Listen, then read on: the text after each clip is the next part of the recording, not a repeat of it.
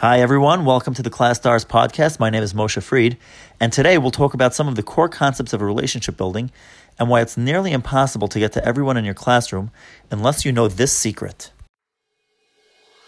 The big question is how do teachers like us, who are being pulled in so many directions, with so many demands and so much to do, how do we make sure that we not only get through our lesson as planned, but also make sure that every child is noticed every day, and that each one gets the attention they need to succeed? That is the question, and the Class Stars podcast is here to give you the answer. Here is your host, Moshe Fried.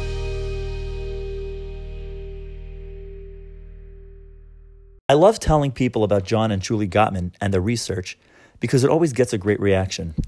John and Julie are psychologists who are married to each other. They founded the Gottman Institute in 1996 and have been studying relationships for more than 45 years. They can do something absolutely remarkable. They can watch a couple discuss a disagreement for about three minutes and with over 90% accuracy predict if they'll still be together in 10 years. This statement never fails to raise eyebrows. What's even more remarkable is that the way they do it is so simple that by the time you finish listening to this podcast, you'll be able to do it too. I first discovered John Gottman when I read one of my first favorite books. Blink by Malcolm Gladwell is about the power of snap decisions, being able to very quickly come up with an expert opinion or decision. This book intrigued me because I always feel that the more efficient our decision making process, the better off we are. It's all about good decisions. Of course, the key is not only to be quick, but also to be accurate. Another book that I can recommend on this topic is Thinking Fast and Slow by Nobel Prize laureate Daniel Kahneman. We'll discuss some ideas from that book sometime in the future. The very first chapter of Blink is called The Theory of Thin Slices How a Little Bit of Knowledge Goes a Long Way. It tells the story about the research of John Gottman. This story got me so excited, it's probably the reason why I love all of Malcolm Gladwell's books. A few years ago, I was privileged to attend a two day clinical training seminar by John and Julie and learned a lot more about their research and their methods. I also got to meet them both and ask them questions. They're remarkable people. John, Julie, and their colleagues at the Gottman Institute study relationships in very interesting ways. They wire up couples to measure their heart rate and have them sit in chairs that measure fidgetiness. They also take video of their faces and look out for subtle facial expression changes. They do incredible work. One of the interesting things that they do is that they'll watch a couple discuss a disagreement, and after about three minutes, they can confidently predict whether they'll still be together in 10 years by simply counting the number of compliments and criticisms they give each other. What they have found is absolutely stunning. Couples in a strong relationship, in a strong relationship will give five compliments for every criticism in the discussed disagreement. The ratio goes up to about 20 to 1 when they're just hanging out together. Couples that end in divorce only give 0.8 compliments for every criticism. That means that a one to one compliment to criticism ratio is very close to divorce. We all try to avoid people who criticize us a lot because we don't like it. When we're forced to deal with them, we feel very guarded. We engage with them as little as we can, and we can't wait to get away. People who are very positive with us, on the other hand, tend to make us feel positive when we're around them, and we enjoy those environments. We're relaxed and we let our guard down. We can hang around and listen to them all day. That's not surprising. The question is how much criticism is a lot of criticism? Just how positive is a positive environment?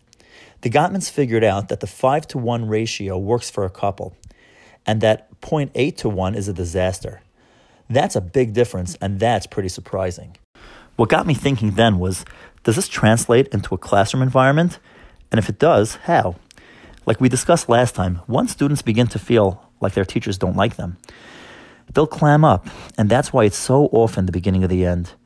Can this ratio be the key? Also, when you think about it, which students tend to get the most praise? It's the ones who are doing well and getting the least criticism. But who actually needs the most praise or positive feedback? It's the ones who are getting the most criticized. If ratios are important, they need more positive feedback and encouragement just to keep the ratios balanced. The struggling children probably have a terrible ratio, and no wonder they tune out. I couldn't do a real research project, but I started to talk to teachers about this. I figured, at the very least, let me get some anecdotal data and feedback. Because if this is true and you're not aware of this, a classroom can very easily become a toxic environment for struggling students, and many of them will easily become disenchanted. The response that I got was very positive, no pun intended. While many teachers agreed that this made sense intuitively, others were skeptical. Some teachers didn't buy into it at all. But even from those who did, some of them had questions. How am I supposed to make sure that I give five compliments to every criticism? Besides, if a child is misbehaving, what should I compliment them for? Also, why should the kids who misbehave get more compliments than the kids who are always complying? But the biggest problem was how do I keep track of all of this? All legitimate questions. What I realized is that people are used to interventions to specific instances. If a child is misbehaving, a plan to minimize the misbehavior is developed and implemented, and we look for cause and effect for proven interventions.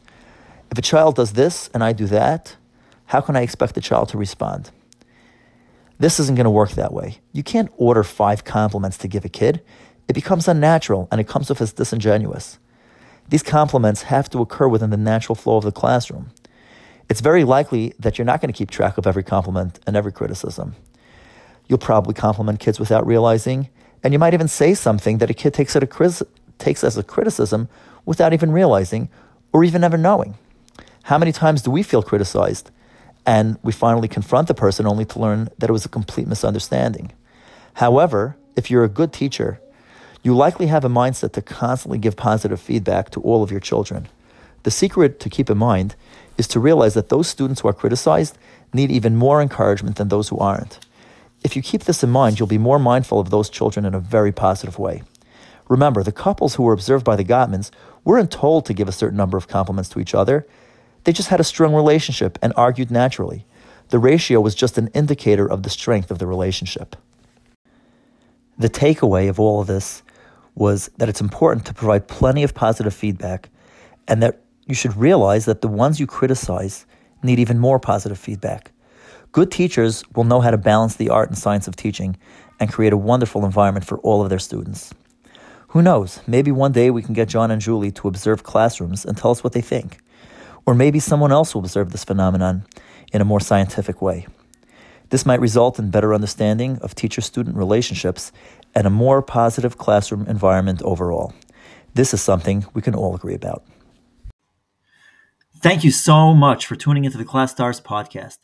To learn more about our vision for education, subscribe to us, visit our website, take our free training, sign up for the newsletter, and follow us on social media. Join the revolution in education and become a class stars today, empowering educators one episode at a time.